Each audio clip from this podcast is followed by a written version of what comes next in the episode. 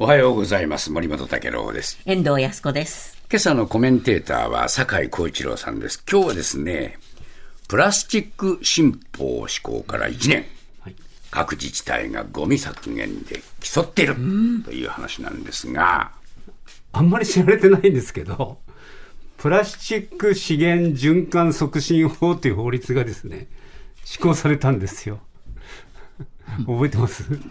なんかあったんですかね。ええで、実はこの法律ができるまでは、プラスチックごみはも燃やせるごみとして自治体が多く扱ってたんですが、この法律のおかげでね、分別が盛んになったんですよ。あそうです実細感されてかくなったんですよ。え実感してます？ええ実感してますよ。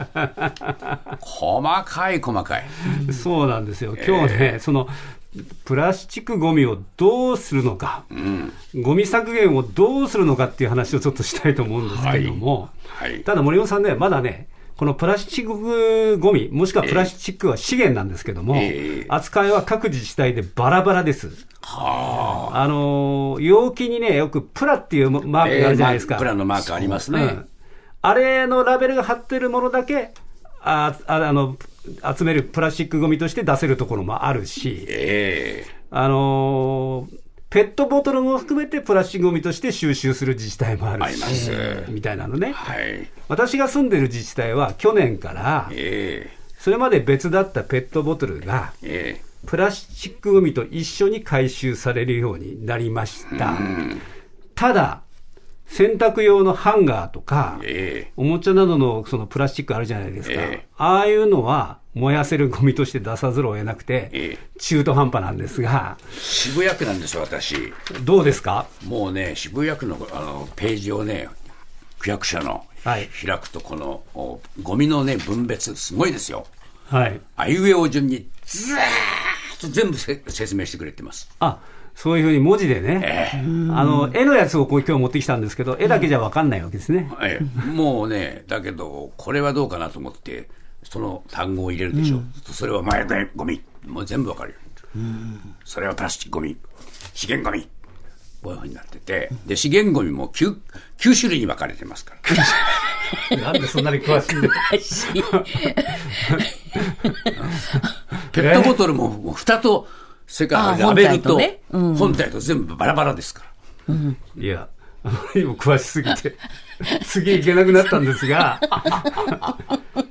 実は、森本さんが住んでる自治体と、遠藤さんが住んでる自治体と、私が住んでる自治体はええ、このプラスチックの扱いが全然違いますよ。安子さんのところはどうなの？私、目黒区ですけど、あの、ホームページからこれ二十数枚なんですけど、これもう全部細かく何はって書いてある。そう書いてある。これをもう印刷していつも持ってます。持ってる？捨時。そう。あの、酒井さん、どう進めますかいやいや、こんなすごい人たちを前に話すのはちょっときついんですが、あの森本さんのところは、さっき僕が住んでる町は、ペットボトル一緒に、もうプラスチックゴミとして、もしくはプラスチック資源として出せるけど、森本さんのところはペットボトル別なんです。よ別です。はい、で遠藤さんのところもあの別なんですね、はいはい。ええ。ただ、森本さんのところは、例えばあの今までハンガー、プラスチック製のハンガーって硬いから、そうあの出せなかったんだけど、ええこれ、まとめて出せるようになってますよ。なりました。それからプラスチック製のおもちゃも出せるようになってるんですよ。えで、えー私のところはですね、出せないとかね。出せないの。ええはあ。もうね、あのーもうそれぞれ違うんですよ。爽やか。だからこれはね、イライラの原因にもなるし、そうそう。めんどくさいからみんな燃えるゴミに食べ物が入ってたプラスチックのね、はい容器があるじゃないですか。はいでも、ベトって油なんかがついちゃってると、それは出すなって言うんですよ。あ、それはね、燃えるゴミでしょ？それ燃えるゴミに入れろって。それはねちゃんと入れるたんびに、これプラスチックだけどなって、ふしその思うわけですよ。洗っちゃってきれいにすればだからね、いいんですよ、ね。洗うんです。そう、洗うんですね。洗えば出せるんですが、きれいに洗ってプラスチックですよ。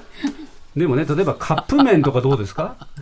カップ麺。それから卵の容器って、なんとなくプラスチックっぽくないやつも、僕そうそう。あれプラスチックで出せる出せる。自治体はあるけど、出せない自治体もあるってね。だからね、これ、どうしてこんなにバラバラなのかっていう気がしますよね。で、究極はどうするのかっていうと、えーまあもちろん油分が付着したものでない限りっていう条件はつきますが、えプラスチックに関するものは悩まずすべて出してくださいと、プラスチックと。はいこれを一括回収方式っていうんですけども、え実は、あの、先ほどの法律ができて、え国はですね、このプラスチックの一括回収をしてくださいっていう努力義務を自治体に課したんですーよ。あ、そうなってんですか？本当はそうなんです。はところがそこまでなかなかいけないもんだから、森本さんと遠藤さんと僕のところは違うんですよ。なるほど。じゃあ、一括回収してる自治体ってどれぐらいあるのかっていうとですね、えこれ法律が施行される前までで31自治体だったんですけども、ええー施行後70ほどの自治体が一括回収に、まあ、舵を切りました。はい。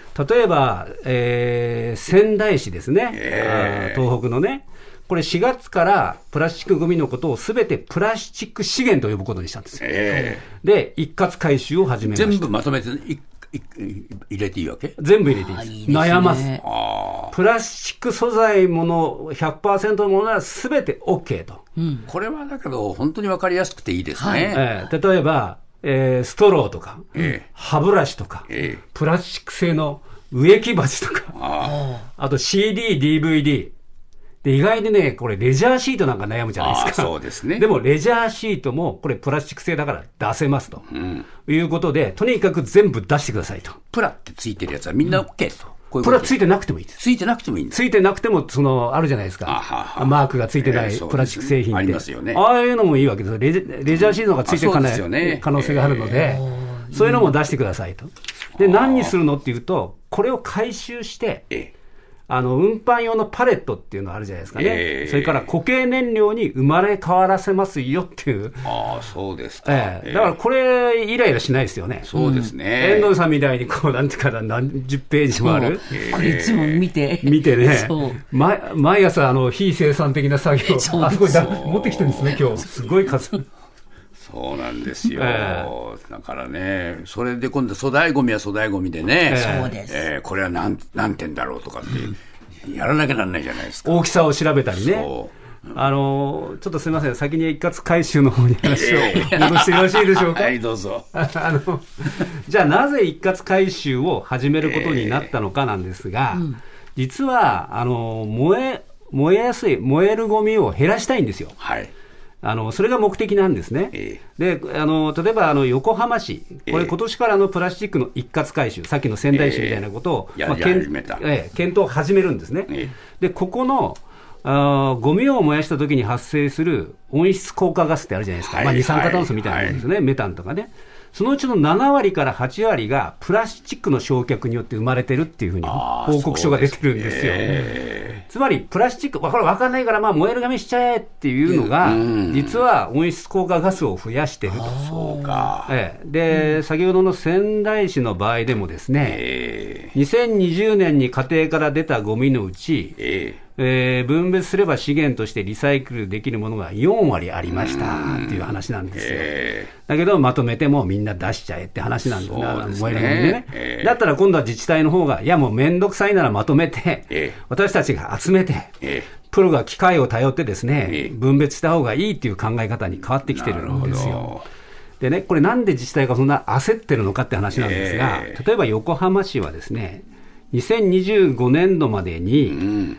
2009年比ですけどもね、ええ50%以上この温室効果ガスを削減しなきゃいけないっていう目標を立ててるわけです。はあは。ところがね、なかなか減らないんですよ。えところがプラスチックを燃えるゴミに入れないっていうことが切り札になるってことも分かってきてるわけですね。なるほどそれで皆さん一括回収にしなきゃいけないんだけど、思ったほどならないんですねー。。はあ。それは何かっていうと、やっぱり費用がかかる。うん。一つはね。えそれからもう一つ難しい問題があって、実はゴミを燃やして、それを熱が出るじゃないですか。えそれを発電に回してる自治体も結構あってですねあ。ある仕組みが出来上がってるわけですよ。うん。で、これ仕組み変えるのものすごい大変なので、なるほど。という話なんですね。まあでも我々からすると、みんな一括回収してくれるのが一番ありがたいんですけど楽ですね。ああ本当はね、それが一番いいと思いますよ。えーはい。で、先ほどの森本さんがおっしゃった粗大ごみええ。ですが、やっぱりこれ、あのどんどん持ち込んでくださいっていうところも出てきてですね、え例えば世田谷区、はい。情報サイトを運営するジモティという会社と組んでですね、え世田谷区不用品持ち込みスポットっていうのを、ああ、なるほど。ええええ運営の実験をし行ってきました。はい。だから本来であれば粗大ごみなん、粗大ごみってのはつまり廃棄されるってことですけども、それを、えーこうやって持ち込んで、他の人が使えるようにしたと。なるほど。95%ぐらい、あの他の人が使えるリユースになったということでですね、これ大きいと思いますよね。これもね、もう一つ一つね、何点何点って調べるの大変でね。そうですよね電話かけて何日に来てください。もうちょっと楽にならないもんかと思いますもんだね。から森本さんの自治体にこういう持ち込みスポットってのがあるとね、そうもう大きい、小さい関係ないから、使えそうなら全部も持っていけばいいんですよね。そうですねそういうふうになってほしいと思いますが、まあだからね、やって便利な都市、ね、ところと、そうじゃないところと、ずいぶん差がありますね。だからゴミ収集っていうのはね、やっぱり便利でないと、皆さんなかなか従えませんから、もう一括回収できるようにした方がいいんですよ、これはそうですね。ぜひそういう努力をしていただきたいと思いますね。お願いしますやもう安子さん、大変ですね、分厚くて。今日は詳しい方に。